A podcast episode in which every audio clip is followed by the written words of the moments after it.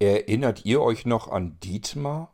Ein Mensch, der mit seiner Behinderung haderte und nicht so recht damit klarkam?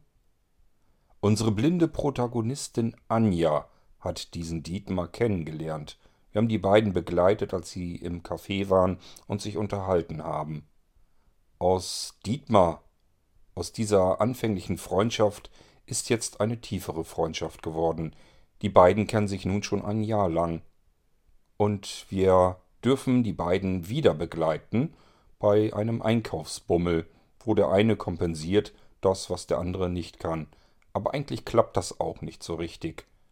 Begleitet also die blinde Anja, geschrieben und gelesen von Caroline Geist und Dietmar.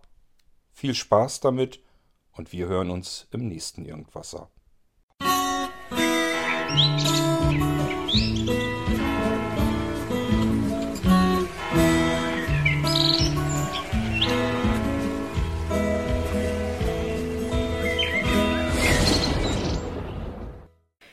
Dietmar ist mir inzwischen zu einem guten und verlässlichen Freund geworden.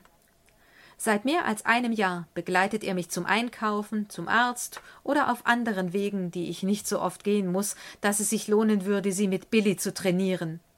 Zwar fällt es ihm oft schwer, Dinge zu finden, auch wenn sie sich direkt vor seiner Nase befinden, doch das liegt eben an seiner Behinderung. Manchmal muss ich aufpassen, dass ich nicht ungerecht werde, denn mit ihm ist zum Beispiel das Einkaufen eine Geduldsprobe. Egal wie genau ich ihm erkläre, was ich suche, wenn er im Kopf ein anderes Bild davon hat, kann er es dreimal vor sich haben und ist dennoch überzeugt, dass ich etwas anderes suche. Neulich wollte ich Vanillezucker, der direkt vor uns im Regal stand. Doch offensichtlich hatte er vor seinem geistigen Auge eine große Zuckertüte und nicht ein Päckchen mit mehreren kleinen Tütchen darin.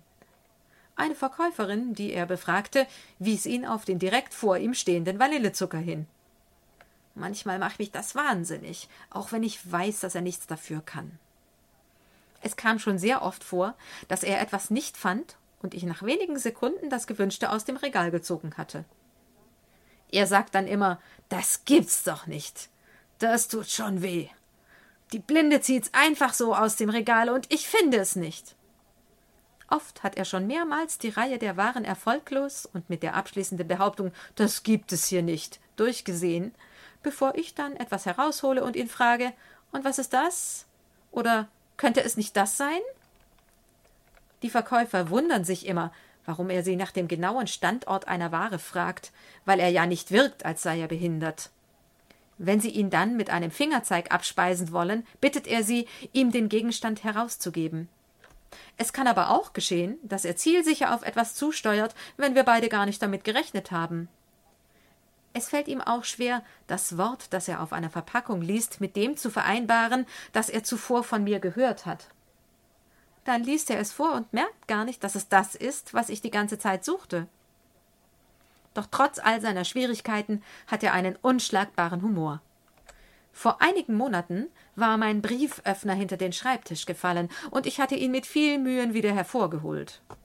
Kürzlich benutzte er ihn, und ich fragte, ob er ihn wieder an seinen Platz geräumt hätte.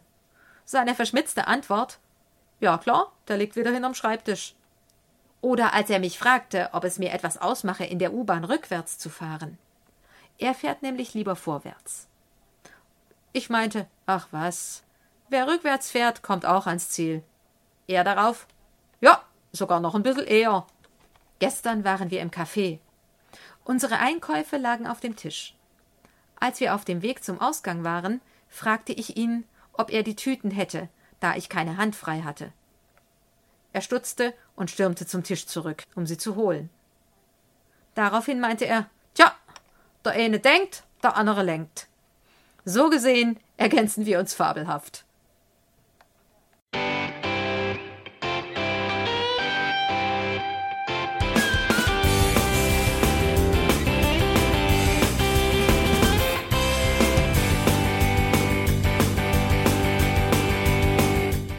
Das war Irgendwasser von Blinzeln. Wenn du uns kontaktieren möchtest, dann kannst du das gerne tun per E-Mail an podcast.blinzeln.org oder über unser Kontaktformular www.blinzeln.org. Blinzeln schreibt man in unserem Fall immer mit einem D in der Mitte.